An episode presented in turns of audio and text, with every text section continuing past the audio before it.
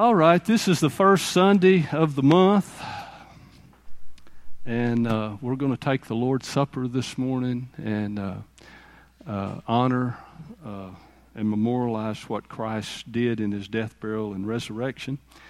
And uh, I appreciate y'all letting me slip out this week to go south to be in some meetings. It was good just to get fed instead of give out. Of course, uh, I had so much work. Of course, you know, y'all, we have things around here to do, but the Rhema pastors here in Arkansas is also a responsibility that, that I've been uh, honored to do. And so I had to uh, do a couple of days down there, so of, of just phone calls and stuff. And so cut into my time a little bit, but I got a couple of days. So I'm thankful for those. And, uh, you know, y'all could have welcomed me back with some warmer weather, but I should have brought. See, I don't get any slack here. Steve said I should have brought some warmer weather back, so maybe maybe he's right. So uh, we're not that far from spring, though. Uh, you know, another five or six weeks, and and we'll be getting over into March, and we'll have some warmer temperatures, and so I'm looking forward to spring and praise God. I enjoy all seasons of the year, but it's nice to uh, enjoy a beautiful spring. So let's pray, and uh, then we'll. Uh, you can find John chapter 13 and verse 34 uh, for our text this morning. John 13, 34.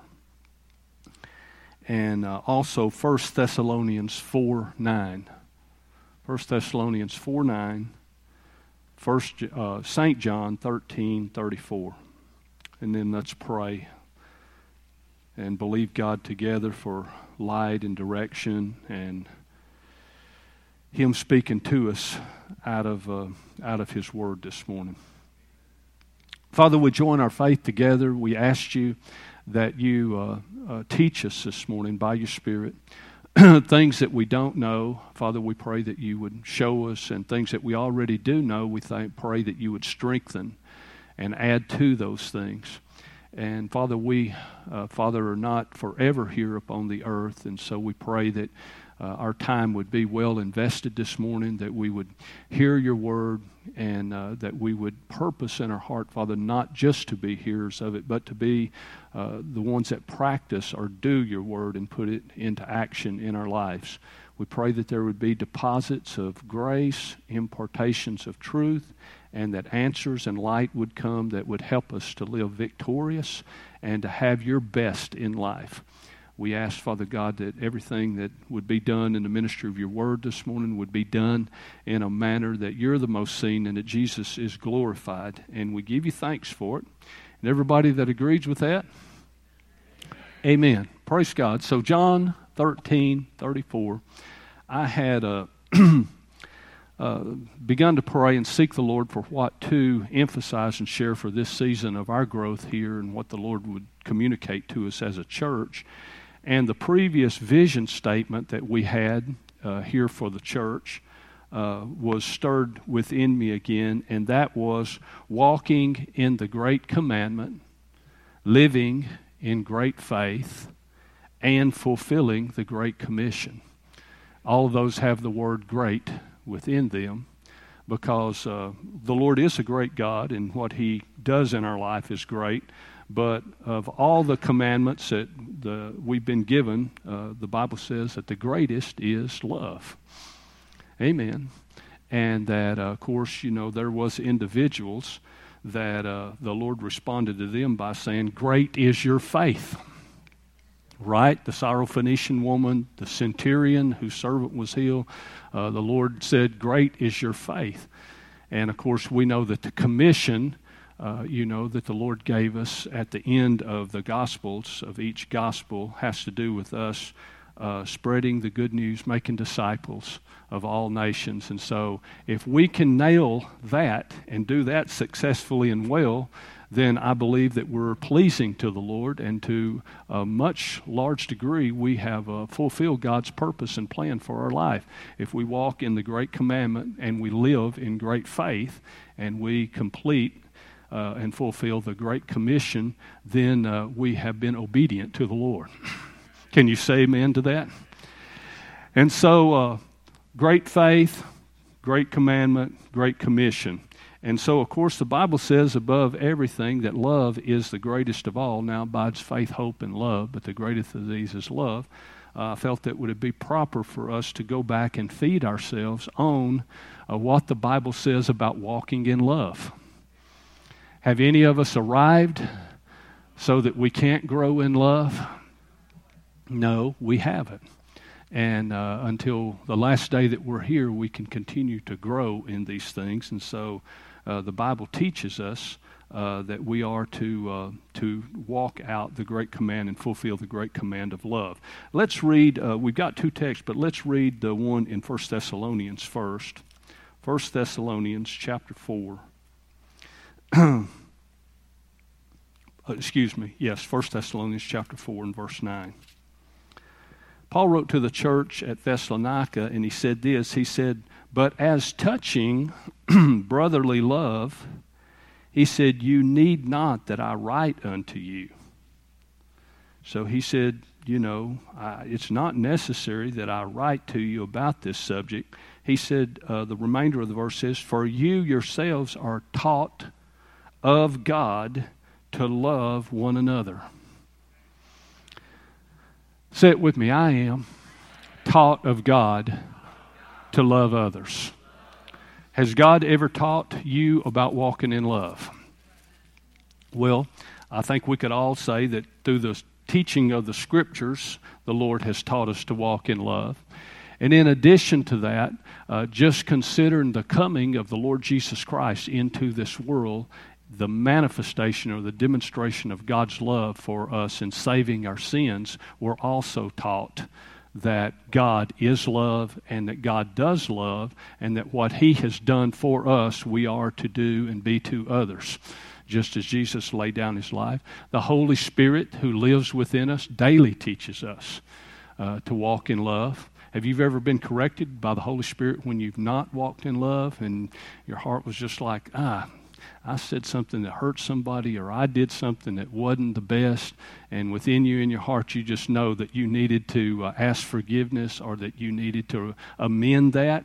We've been daily taught to walk in love. Can you say amen?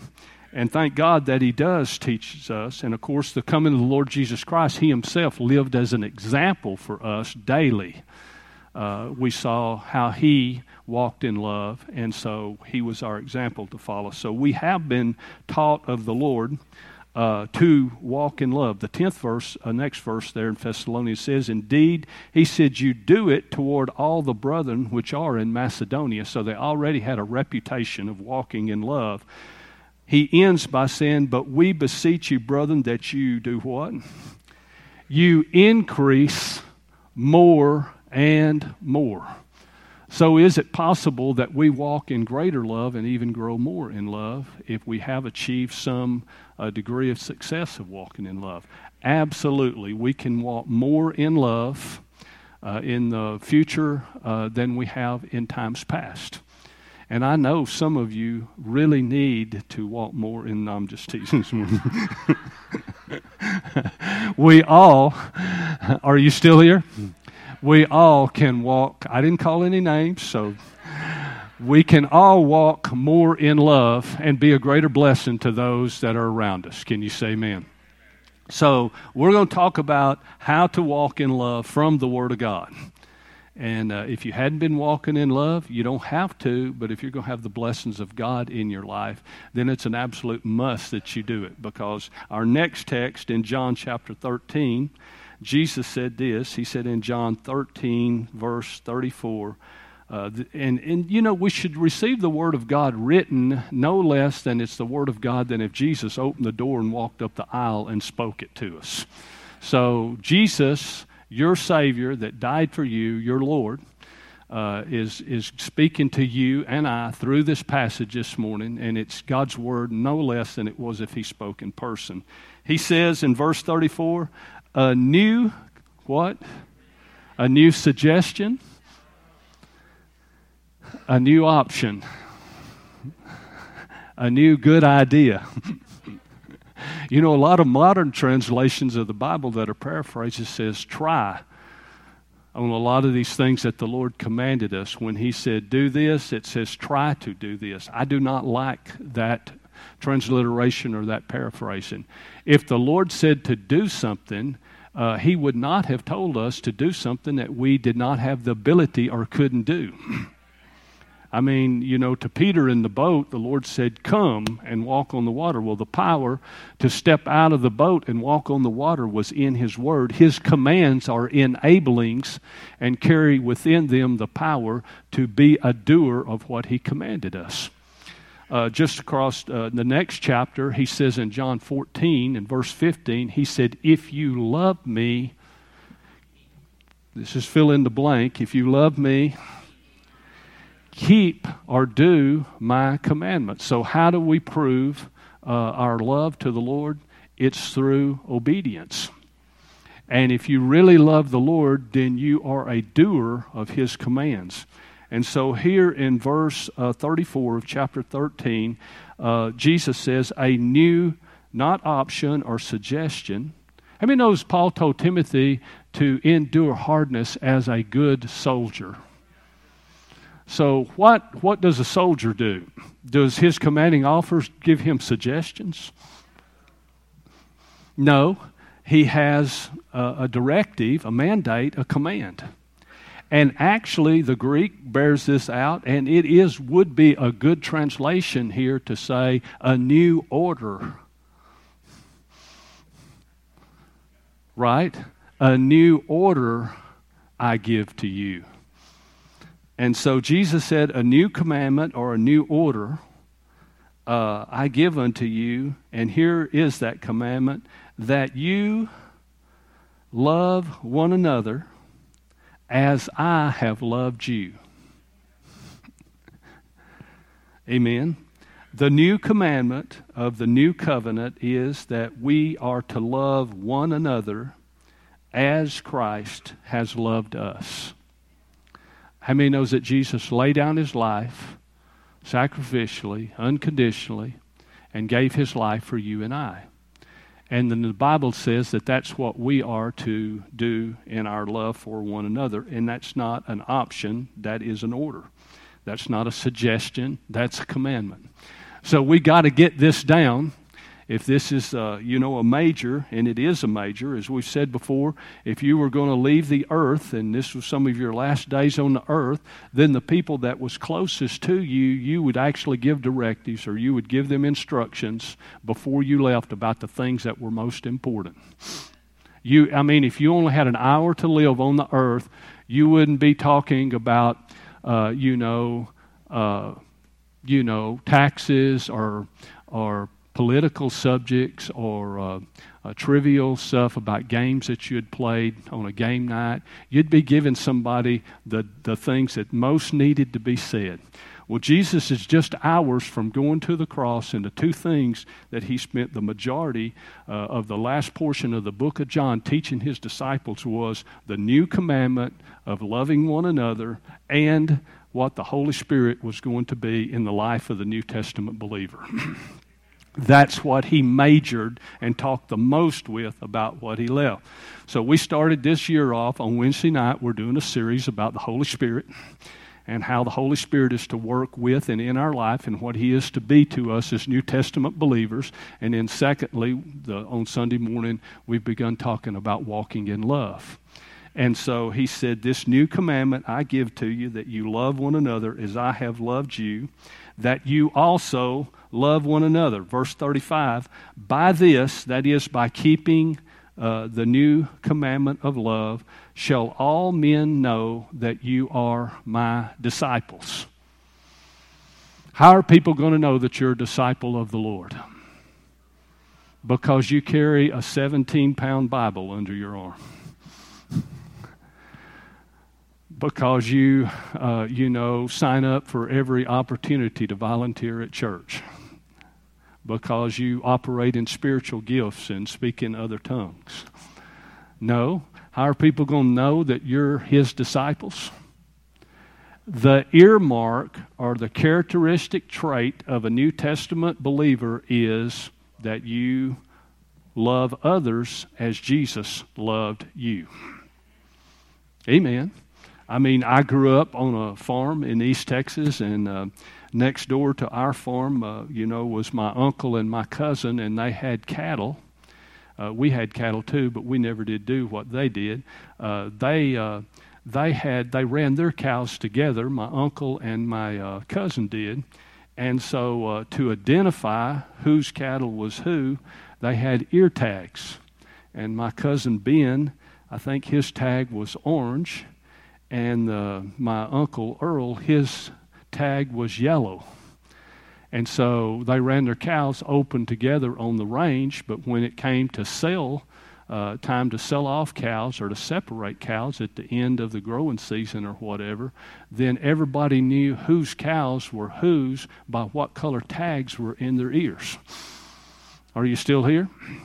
And the way that uh, that we are known as identified having the Lord's brand or the Lord's tattoo or the Lord's uh, characteristic. You know, sometimes if a person belongs to a specific gang or something, they have certain identifying tattoos. Well, uh, if you are the Lord's disciple, the thing that identifies you as belonging to Him and His disciple, a taught one of Him, is the love life lived out to others in this earth. Can you say amen? Say it with me the way people are going to know that I'm the Lord's disciple is that I love others the way He loved me. So, this is the New Testament order and the New Testament command. And uh, he says here that a new commandment, say a new commandment. Well, usually, if you say, I got a new car, that means that the car that you used to have, the old car, is probably been replaced by the new car. Right?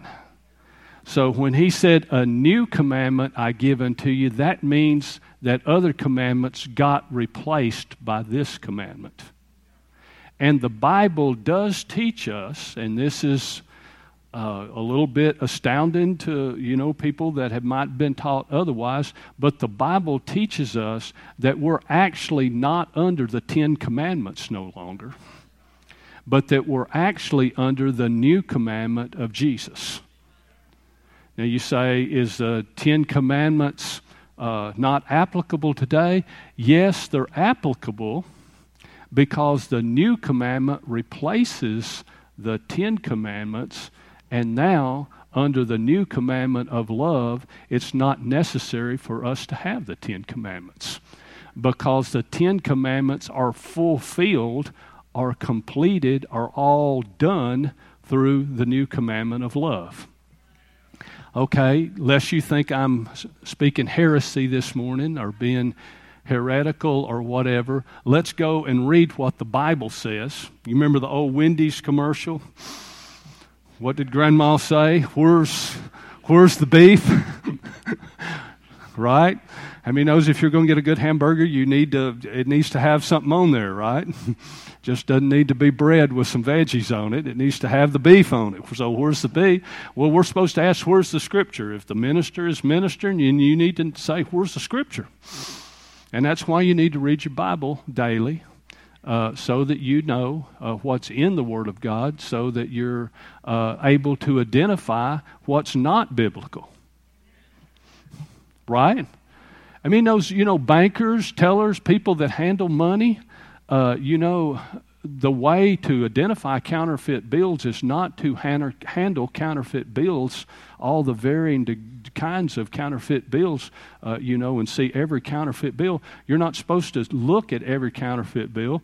You're supposed to know what the true is like, where the watermark is, where the identifying ink line is, where, uh, you know, the thing that can't be counterfeit is. And if you know how to identify the true, then you have something to compare the false to to say, this is not the true. Can you say amen? And you know, the Lord's really helped me on knowing the Lord's voice. It's a, a, point of confusion for a lot of people. Is the Lord speaking to me or not? Well, if the Lord is speaking to you about a thing, it will line up with the Word of God and agree with the Word of God. And so, if you're reading the Bible all the time, you're hearing God speak and you get familiar with God's voice. And if you get familiar with God's voice, then you, you know what John said, and Jesus said about the Good Shepherd. He said, My sheep hear my voice, and the voice of a stranger they will not follow. Why? Because they know his voice.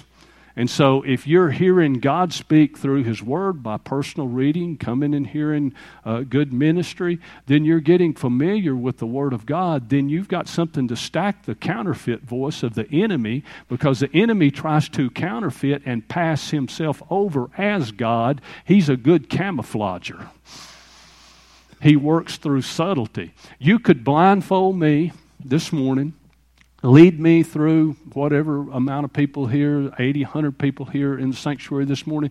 You could lead me through the congregation this morning blindfolded but when i heard the voice of my dad or my mom i would recognize them instantly even though i couldn't see them why?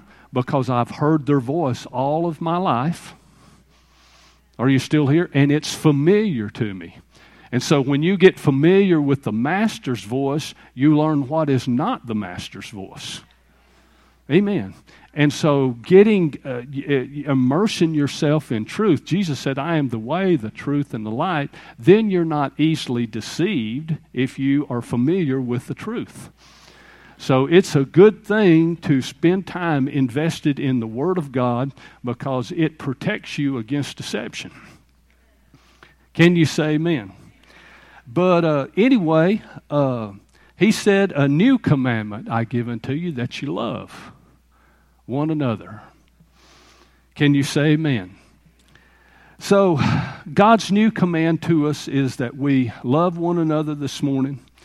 And uh, he said, By this, all men were going to know that we were his disciples, we were his followers, that he, we were his taught ones. And that is the identifying characteristic that we are to walk in love. Amen? It with me I am keeping the great command of loving others as Christ loves me. Praise God. uh, let's go a little bit further this morning. Uh, go with me to uh, where do we want to go?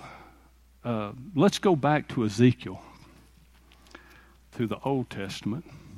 Oh, I know where we wanted to go. Excuse me. Before we go to Ezekiel, we were talking about that love fulfills the Ten Commandments, right?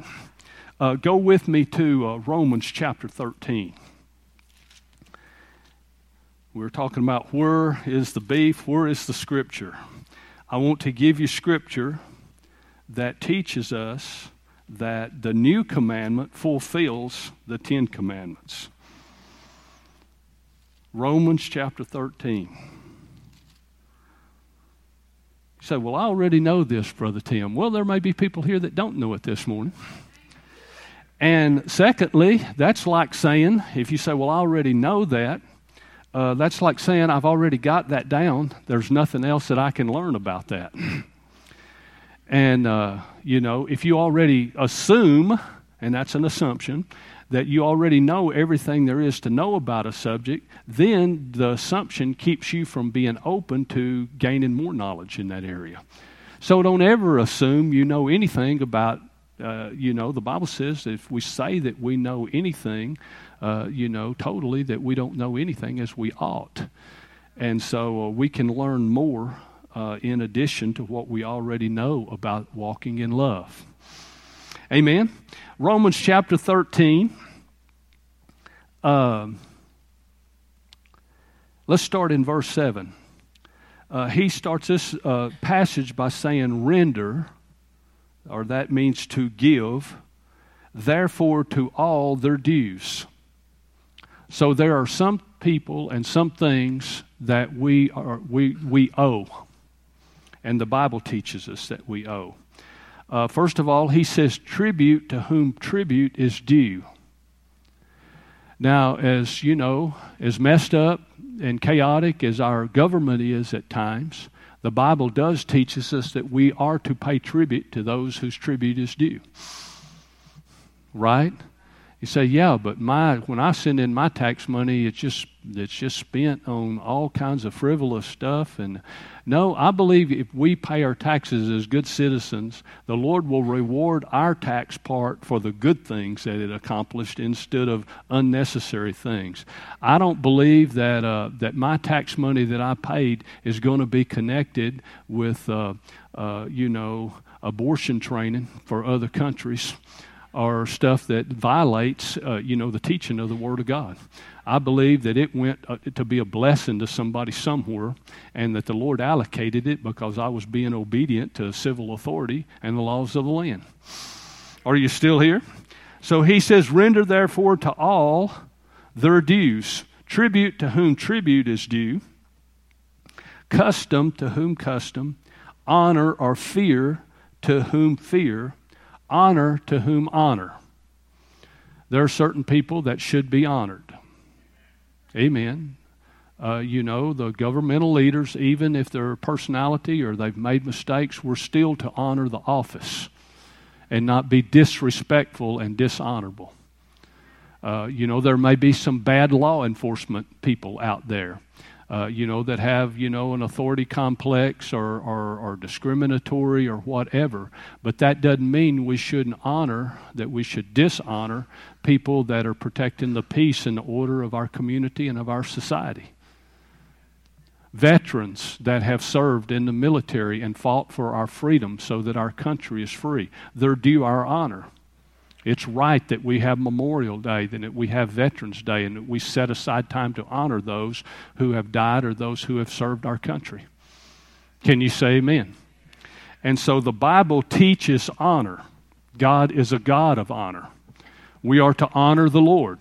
We've honored the Lord by worshiping Him today. We honored the Lord. The Bible says that our giving financially in Proverbs, it says, you know, to honor the Lord with your substance. It's showing honor to the Lord that He is the one that's given us strength, given us opportunity, open doors, given us health, uh, wisdom uh, that has caused us to have success and prosperity in life. We're to honor the Lord for what He's done for us.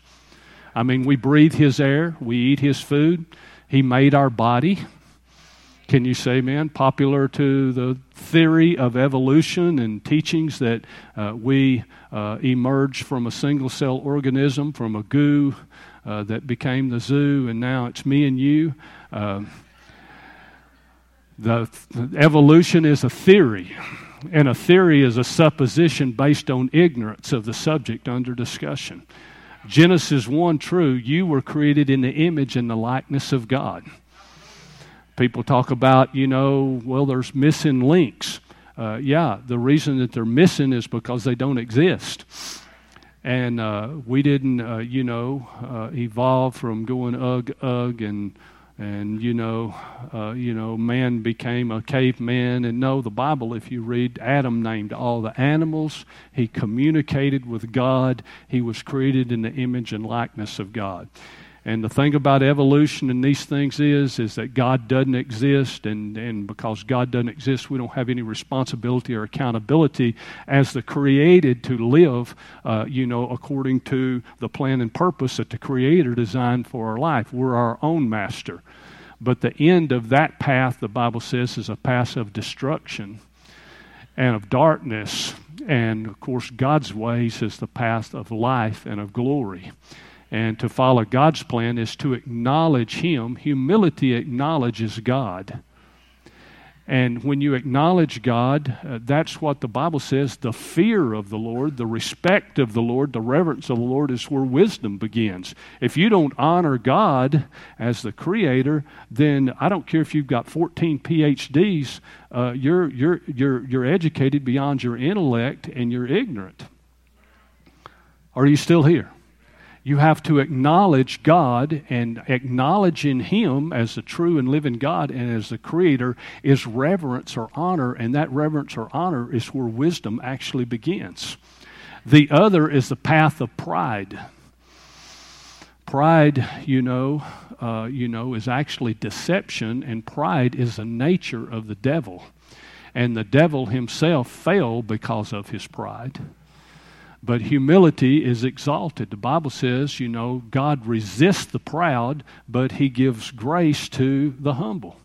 I mean, for example, being saved, you acknowledge in humility that you need a Savior, that the wages of sin is death. You could say, I don't need a Savior. I don't need anyone. I'm my own self made person. That's great till you breathe your last breath and you step out of this life into eternity and you face the, you know, the judgment and the decision that you've made in this life. Uh, you know, that's pride, and pride will lead you down a path of destruction. But humility, which is honoring and respecting what God said in His Word, will take you into life and take you into grace. Can you say amen?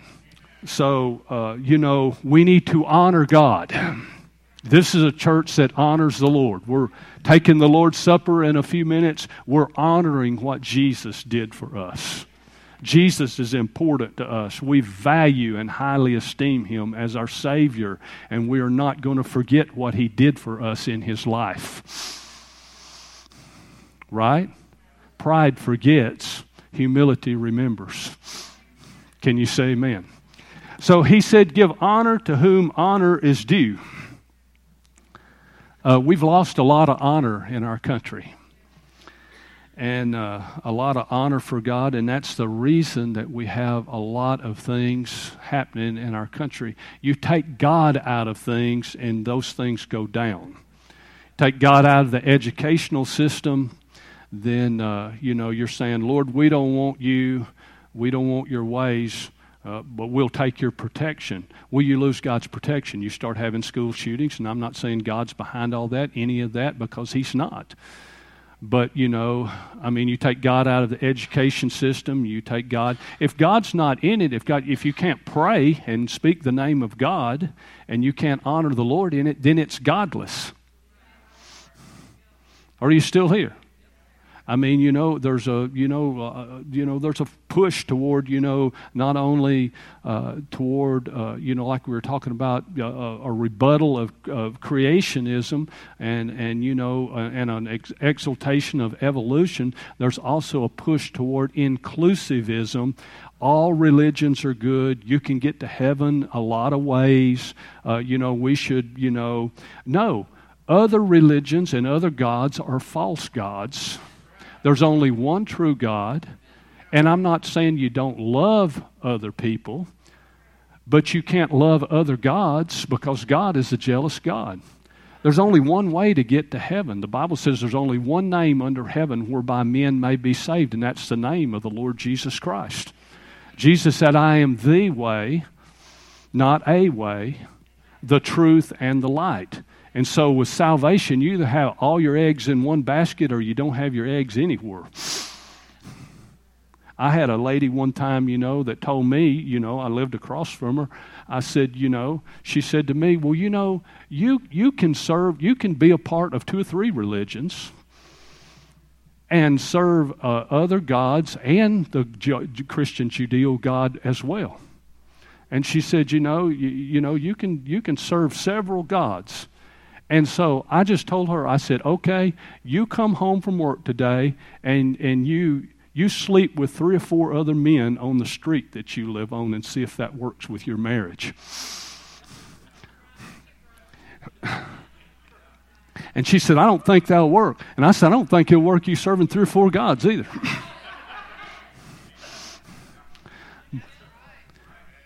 Because God likened our relationship with Him to a bride that's a spouse to the Lord Jesus Christ.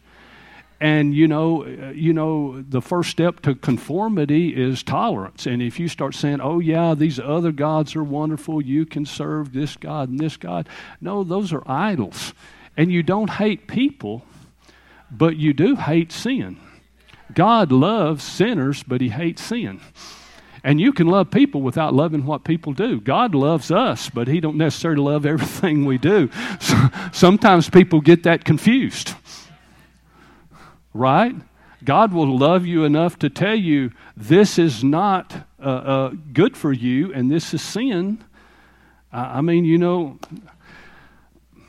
I'm opening a can of words here, but there's political correctness and there's scriptural correctness. And if God says a certain thing is sin, then you need to agree with God.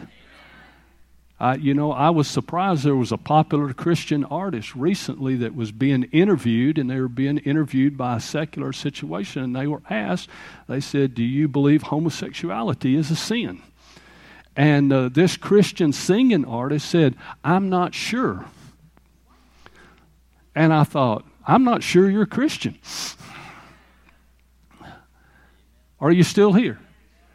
I mean, I'm not singling that out as a particular, you know, thing, but in our society, you know, uh, you're labeled a bigot or you're labeled as an exclusiveness or you're labeled as a danger to society if you believe something is a sin. Well, you can't be the friend of God and the friend of the world at the same time. And the world didn't do anything for me. It don't answer my prayers. It don't meet my needs. It's not going to build me a mansion to be with the Lord in heaven. And so I don't have any obligation to please the world or to be the most popular person. Uh, the Bible says evil communications corrupt good manners. I'm in the world, but I'm not of the world. I'm not a monk. I'm not supposed to isolate myself from the world, but I am supposed to live a different life with a different way of thinking. And the Bible says uh, to please the Lord, uh, you're supposed to be holy even as He is holy. Most popular thing in our society? No. But I'm not trying to achieve popularity in our society. I'm trying to please Jesus and to please the Heavenly Father and be scripturally correct, not politically correct. And there's going to be times that political correctness does not go along with scriptural correctness. I probably couldn't run for office and get elected. Are you still here? Because I'm not going to tell everybody, oh, you're fine and this is exactly right if it's not right with the Lord. And so you've got to decide if you're going to be the salt of the earth, like the Lord said we were, uh, the Bible says if the salt has lost its saltiness, it's not good for anything but to throw it out. And he said, You're a city set on a hill. And so, you know, one reason that the church has lost respect is because the church is too much like the world. Can you say amen? Now, I'm not trying to, you know, to condemn anyone this morning or tell anybody anything you're doing wrong. You need to get the Holy Spirit in your life and get in the Word of God and find out and let the Lord teach you. Someone told me that Lance, in my absence, taught about, you know, we're called to catch fish, not clean them. Uh, well, I mean, I'm not. I'm called to be a fisher of men, not a cleaner of fish. The Holy Spirit is the one that can help you, instruct you, and teach you. But I'm not going to dis- I'm not going to disagree with the Word of God. If you insist on living a certain lifestyle that doesn't line up with the Word of God, uh, just because you think it's right doesn't mean that God thinks it's right. Or if I think it's right, uh, well, you say, well, everyone is t- entitled to their opinion. No, they're not. You're not entitled to your opinion. I'm not entitled to my opinion. The only thing that really matters is what God said about it. And so you go to the Word of God and you stay with the Word of God because God knows, because He's God, and we're not God. We're the created, not the Creator. And it's pride and arrogance to tell the Creator that He's wrong and to disagree with Him. Now, we love people. We've all sinned and come short of the glory of God. We're not throwing any stones at anybody, but sometimes people will come and say, Well, Jesus taught acceptance, and you're supposed to accept me as I am. That, that is not scriptural that Jesus taught acceptance. The Bible said that when he came, that he, he preached repent for the kingdom of God is at hand. Jesus didn't repeat, uh, preach acceptance, he preached repentance. And if you repent, you're accepted. Are you still here? That means change if something disagrees with what God said was right. Well, all that was free. you know, hey, you say, well, you know, you might not have as big a church if you preach like that. We're not trying to have the biggest thing, we're, we're trying to have the right thing. Are you still here? And just because something is necessarily big, don't mean it's right, doesn't mean it's wrong. But at the same time, we are uh, to the Bible says to conform our life to the Word of God. Can you say Amen? And again, I'm not picking out any particular sin, but there are things within our society that's being forced upon us that if you just live in a society and you're a weak Christian, you'll swallow hook, line, and sinker and let those things change your thinking away from the Word of God. And uh, I will never accept political correctness if it doesn't agree with the Word of God. Can you say amen? So the Bible says to honor to whom, give honor to whom honor is due. Say it with me I will honor the Lord and his things. That means to honor his word. Amen. That means to honor his spirit. That means to honor the death, burial, and resurrection of the Lord Jesus Christ. Can you say amen? Let's read just a little bit further and then we'll close. He says in verse 8, Oh, no man anything. Now, this is a little bit archaic and old in the King James. Oh, no man anything. Other translations said, do not have any outstanding debt. Now, it didn't say that you couldn't borrow. Amen. On time uh, you know, I know of one church that was uh, needed a bigger building, and a man in the church, his wife attended the church, and he was very wealthy, and he offered the church to purchase some land and a building that would have helped them grow at 1% interest. And the pastor turned it down and said, No, uh, the Bible says, owe no man anything. Well, that's ignorance. That's not what the Lord was teaching here.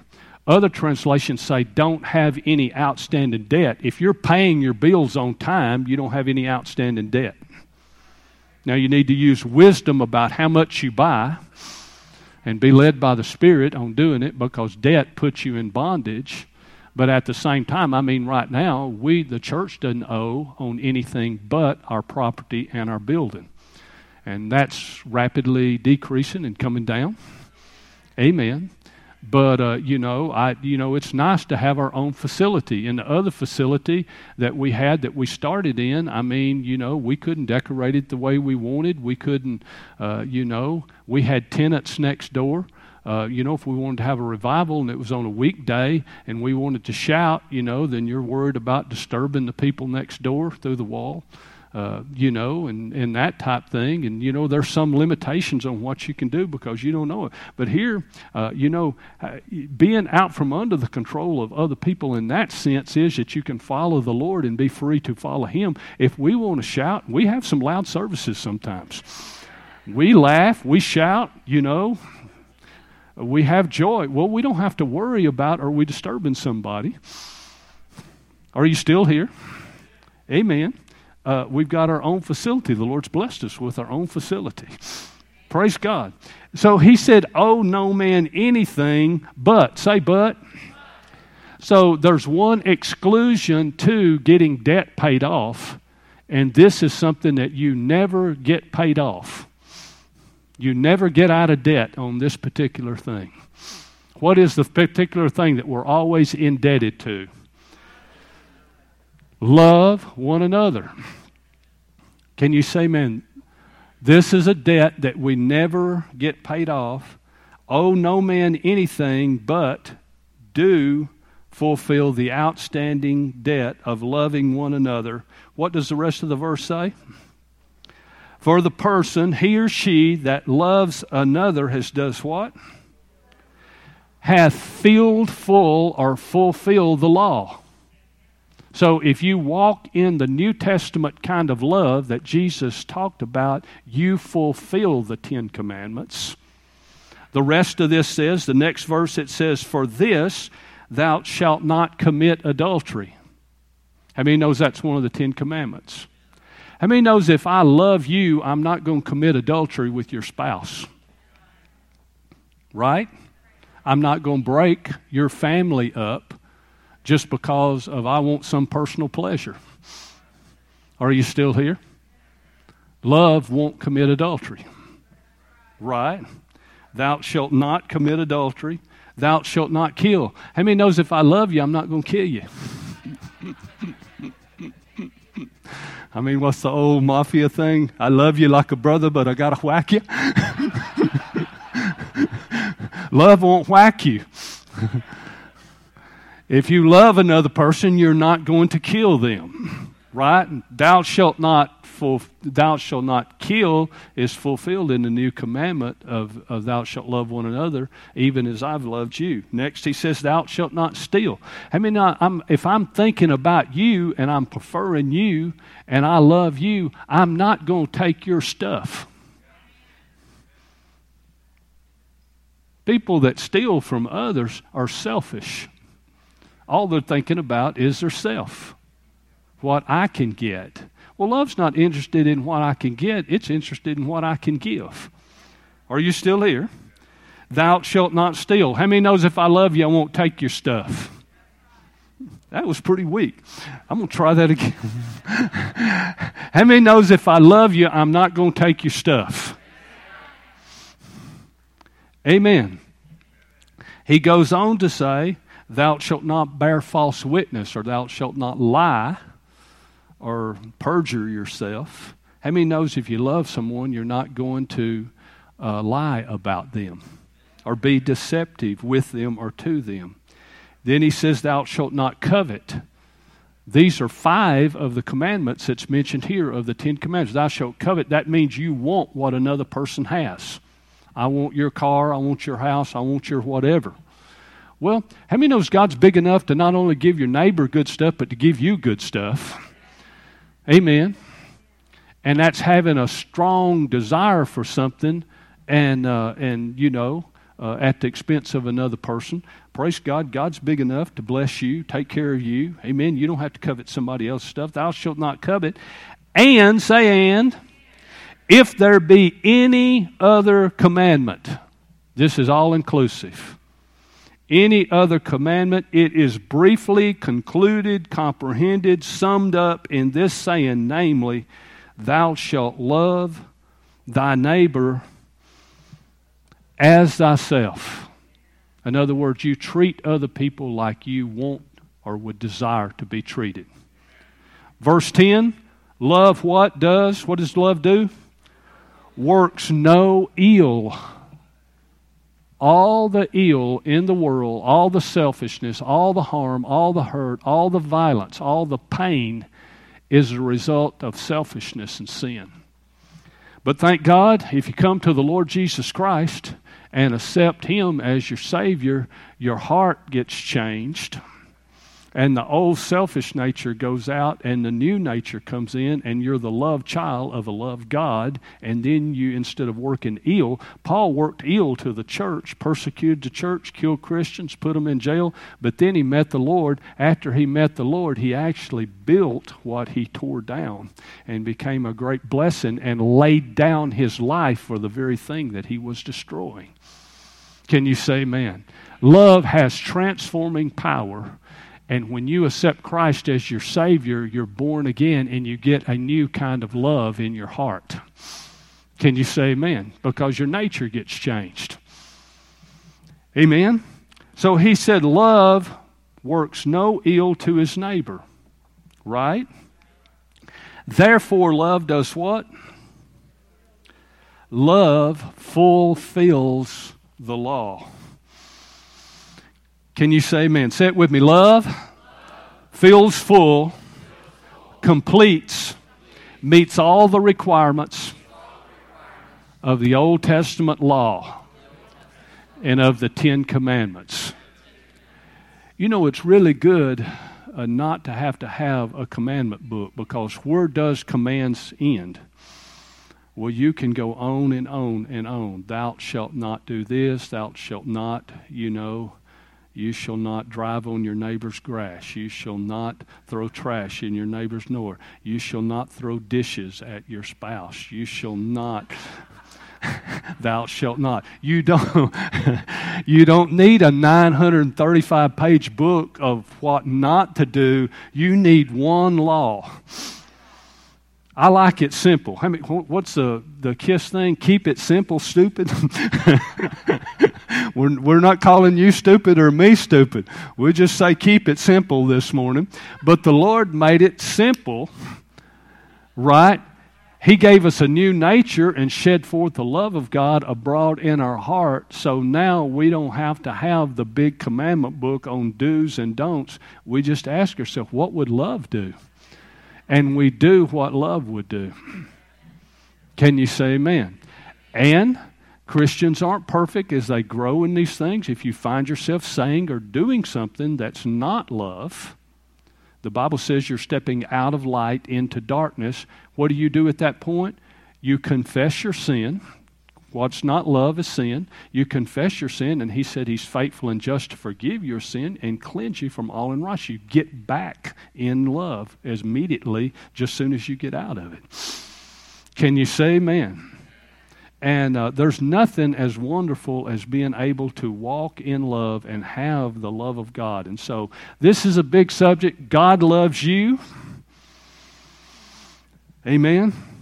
And you love others. And this is the whole commandment summed up if we fulfill this great command. James called love the royal command. What does the royal command? That means the top, the king and all other laws are underneath that law. It's the greatest law. Paul called love, he said, Yet I show unto you a more excellent way. The, if you look up ex, excellent in the Greek, it means far surpassing. It's the best. It's the ideal. It's the highest. It's God's way. The Bible says love never fails. God can't fail. So if we walk in love, we won't fail. But that word surpass or a more excellent way, if you look it up, it means to far exceed.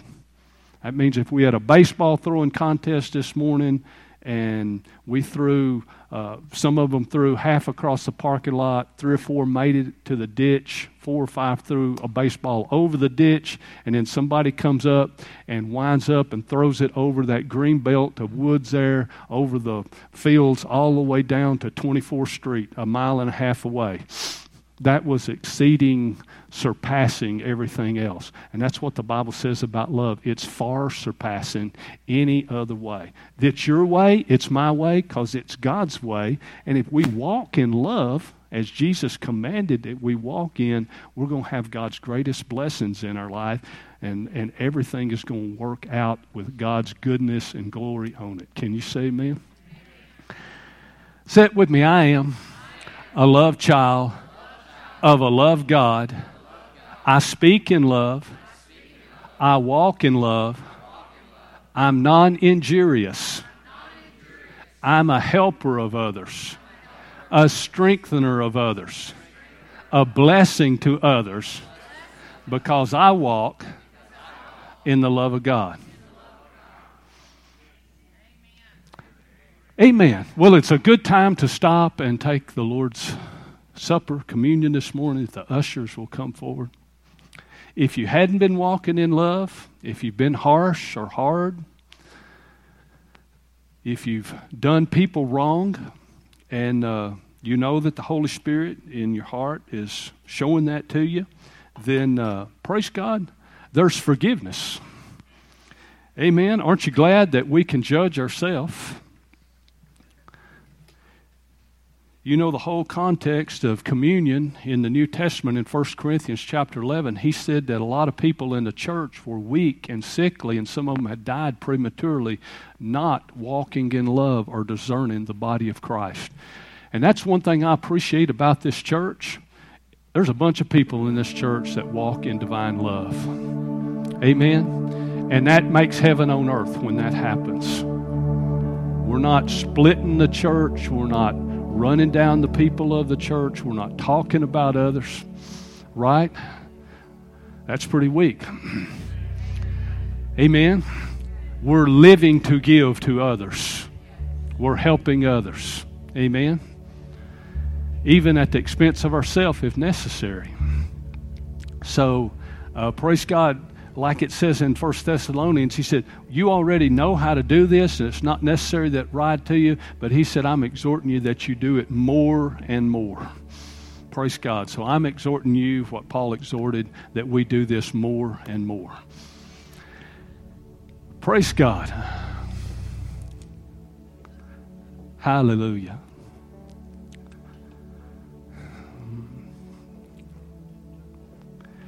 You know, some more things could be said, but sometimes people just go around in circles and in circles and circles and circles. And this is a key to getting out of going into a circle.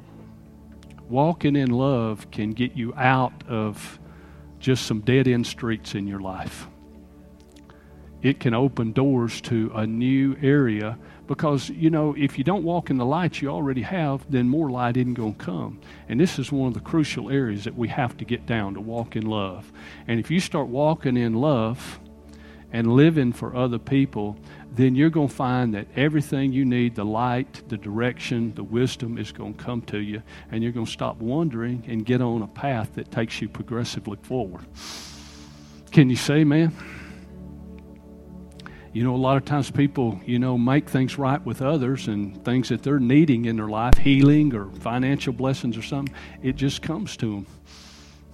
Right? Because it keeps their prayers from being hindered. Jesus said, you know, whatsoever you desire when you pray, believe you receive and you shall have. And when you stand praying, if you have aught against any, you know, forgive them. Because if you don't forgive other people, then neither will your Father forgive you. Well, that's one of the only things Jesus said could hinder your prayers from working.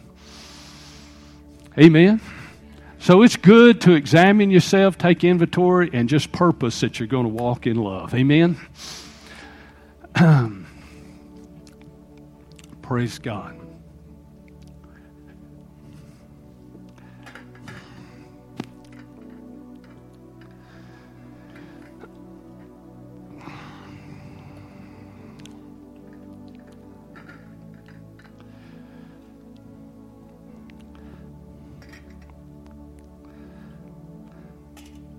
Well, tell me again how we know we love the Lord.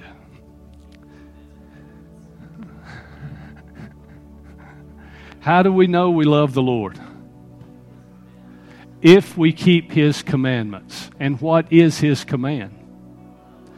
That we love one another even as He loved us. Can you say amen?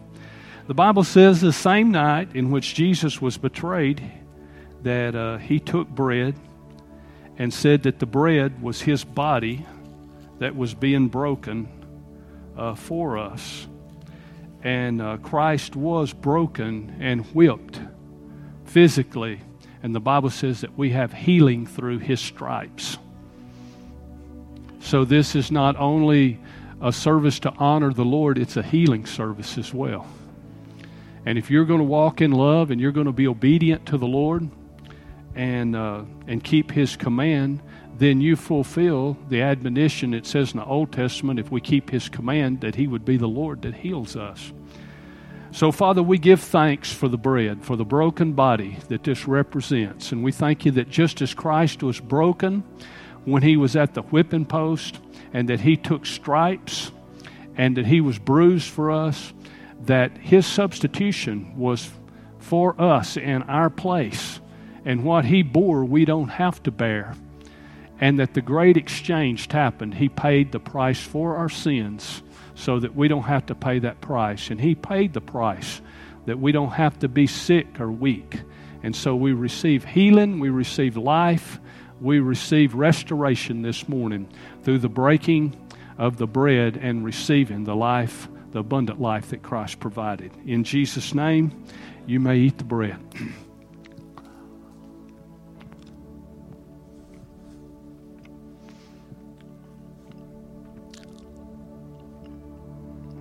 Thank you, Lord. He also said in 1 Corinthians 11 25, he said, After the same manner also he took the cup, and when he had supped or drank, he said, This cup is the New Testament or covenant in my blood. This do as often as you drink it in remembrance of me. For as often as you eat this bread and drink this cup, you do show the Lord's death until he comes or returns. How many believes Jesus is coming back for us? He said to do this as a memorial and show forth his death until he came back. One of the major things is is the benefits that was provided for us through the covenant Uh, the psalmist said, Bless the Lord, O my soul, and don't forget the benefits.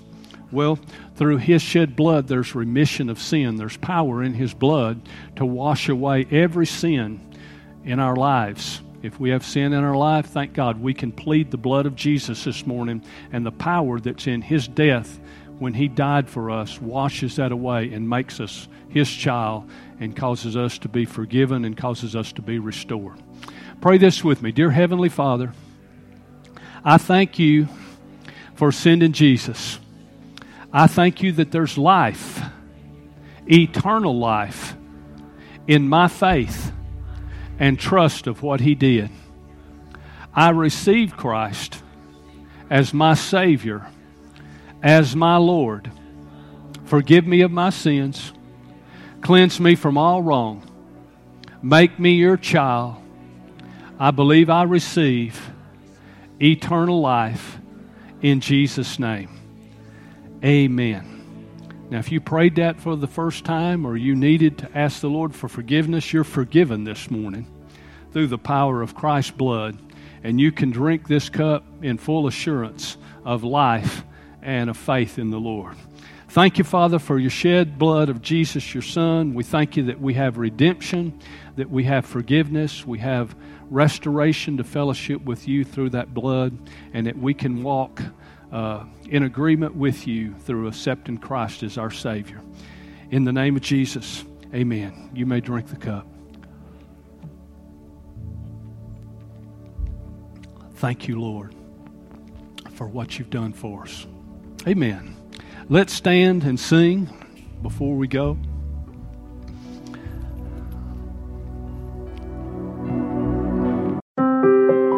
This message has been brought to you by Faith Builders Family Church. To learn more, please visit our website www.faithbuilderschurch.net.